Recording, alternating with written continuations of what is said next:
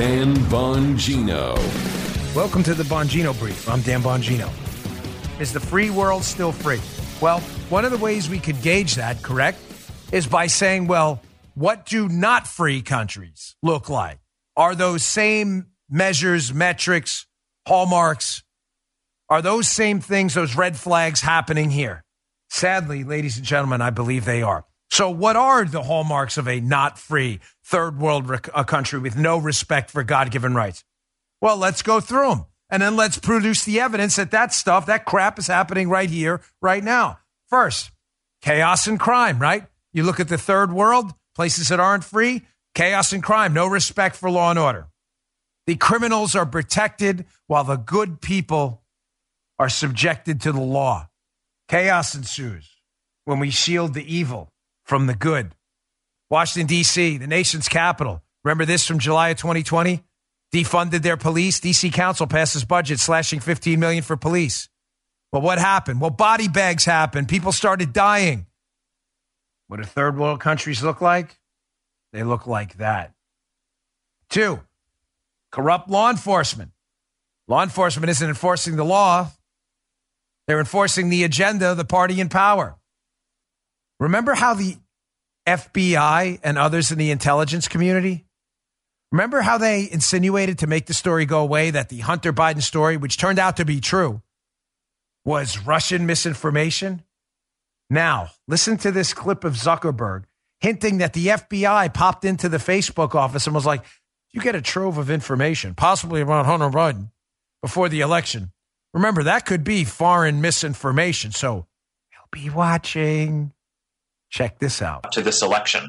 Uh, so you had both the public testimony from, from the FBI um, and in, in private meetings, um, alerts that, that were given to uh, at least our company, I assume the others as well, that suggested that we be on high alert and sensitivity that if uh, a trove of documents appeared, uh, that, that we should view that with suspicion um, that it might be part of a foreign uh, manipulation attempt. Uh, so that's what we're seeing, and I'm happy to go into more detail as well if that's helpful.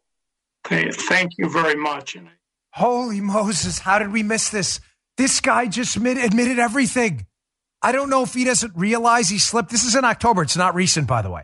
This is Zuckerberg now admitting that the same FBI that incentivized and pushed the media and social media to actually pump foreign disinformation about Donald Trump and the collusion hoax, the same FBI that was actively investigating a Hunter Biden case they knew was real went to the FBI and said, Don't you dare put that story out there, or we'll accuse you of foreign disinformation that we, in fact, pumped through your outlets last time to hurt Donald Trump.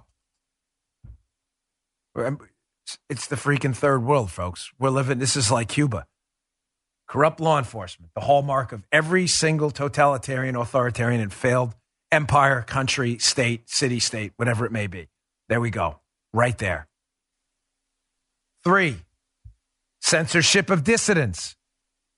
You have dissident opinions. You have other political opinions that are unpopular with the ruling party. What happens? They get censored. Here is Biden's, one of his press secretaries, one of his minions, out there on the White House yesterday talking about how they plan to crush free speech using the label of misinformation. Listen to Kate Bedingfield herself. Don't take my word for it. Check it out.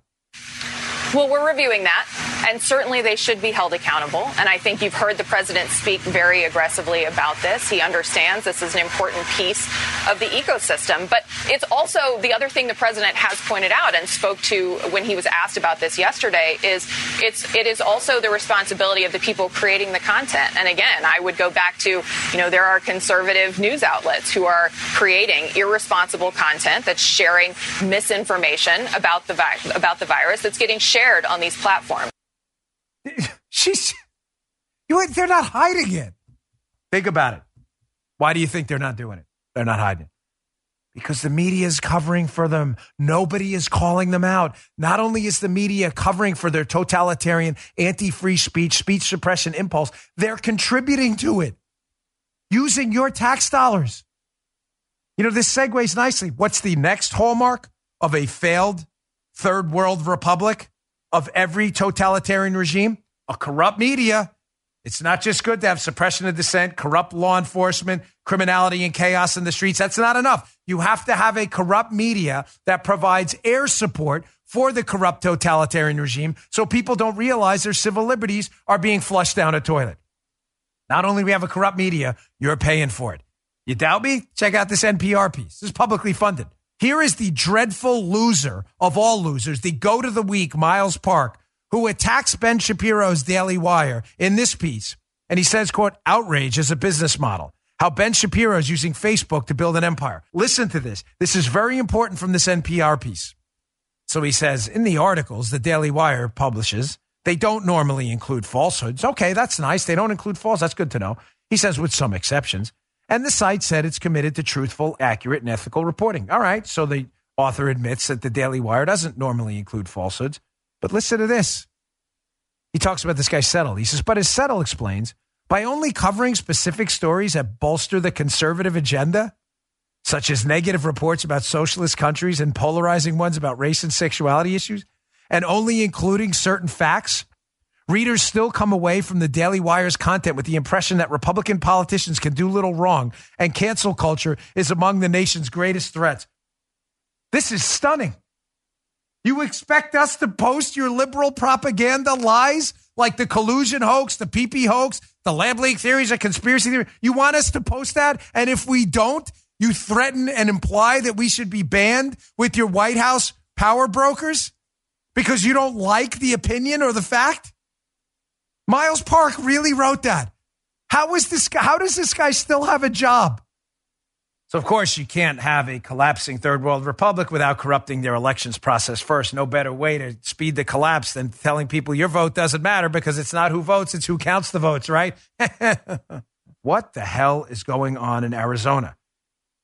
Here is a forensic auditor in Arizona and a state senator and a back and forth about information prior to February, February of this year. Remember, obviously, the election was in November of 2020 while they can't seem to access information prior to February on these Arizona routers that were involved in the election. Check this out. So there's 37,000 queries. Yes. And they were done on this one day. And the reason we need the Splunk logs is because those 37,000 queries churned the the data so that you can only look back to February 5th or what was the date? Uh, February 5th. Fe- February 5th. That is correct. And obviously, we need to go back to the election. Right. we need to be looking at the election day, prior to the election day, looking at access. So we don't have that, what we were given, we don't have that, um, that window, which is the critical window we need to look at. That is correct. Okay.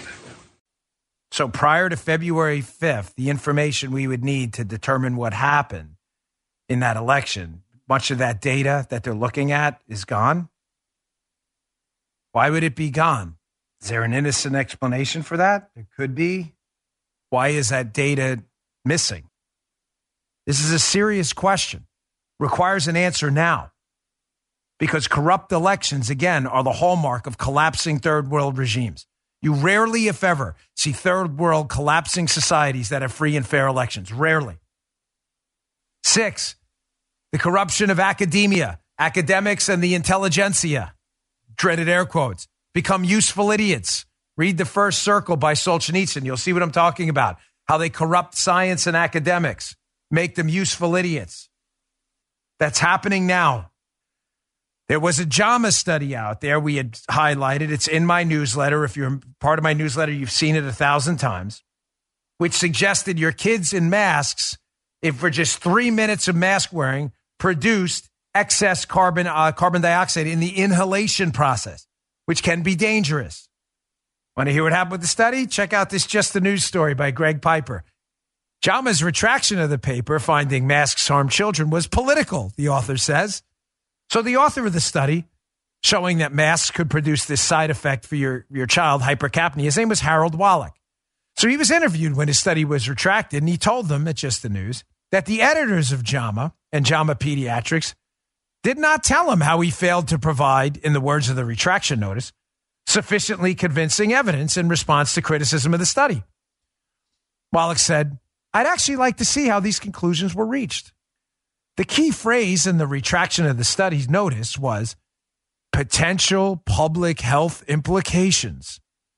Walach said the retraction was political because some people did not like our data. Like I said, folks, one of the hallmarks of a collapsing society, collapsing into authoritarian madness, is the corruption of elites, academics, and science right in front of your eyes. It doesn't become science, it becomes propaganda. Walach suggesting his study was taken down not because they didn't like the science, but because they didn't like the message. What do we have to do? Seven, ideological subversion. Truth isn't truth. Everything becomes subjected to propaganda. You start to question what's real anymore. What's critical race theory's role in that? I've explained this to you. I've said it repeatedly, and some of you it may have went over your head because there's just a lot going on. But I've said repeatedly critical race theory wants you to wipe clean any notice of objectivity in your life, an objective standard. And they want you to question everything you believed. So you start to say, whoa, is freedom really a good thing? Is five plus five equal five? Is a boy really a boy or is a boy a girl? Why do you think they wipe clean any notion of standard objective fact? Because they want you to question everything so they can reconstruct the society they want you to believe is true, not the true society you believe you've been granted by God. Eight, finally, the loss of freedoms, God given rights, and in this case, constitutional protections in the United States of America. There's an interesting piece in the Wall Street Journal. Don't be confused by the headline. I put it up just so you know where to find it. There's an article by James Freeman. It's called How to Run as a Democrat in 2022. Scrap the title, but I just, again, I just want you to know where to find it. It's kind of like a kind of mishmash piece. He talks about this commentator at the end who talks about how we've given up entirely on freedom. COVID killed the Constitution. The Constitution's dead. Here, from the journal piece, this commentator said it, and man, is this re- was just well said. He said the response to these constitutional infringements was anemic given the scope of the restrictions, the COVID restrictions. The government barred many of us from visiting family, mourning the dead, educating our children, traveling, socializing in public or private, politicking, dancing, enforcing private property contracts, praying together, performing, running our business, or earning a livelihood. The Constitution was mostly, it seemed, irrelevant. The result was not inevitable. The Constitution was designed to protect a broad range of widely understood liberties. Some are singled out in the Constitution, others are not. But the generations of the founding and the post Civil War second founding had little difficulty identifying them, nor should we. I'm still an optimist there'll be a renaissance of liberty in this country. When is it going to happen? I don't know. But you're the leaders we've been waiting for. Don't wait for someone else to do it. The Dan Bongino Show. If you'd like to hear more, subscribe to the Dan Bongino Show wherever you get your podcasts.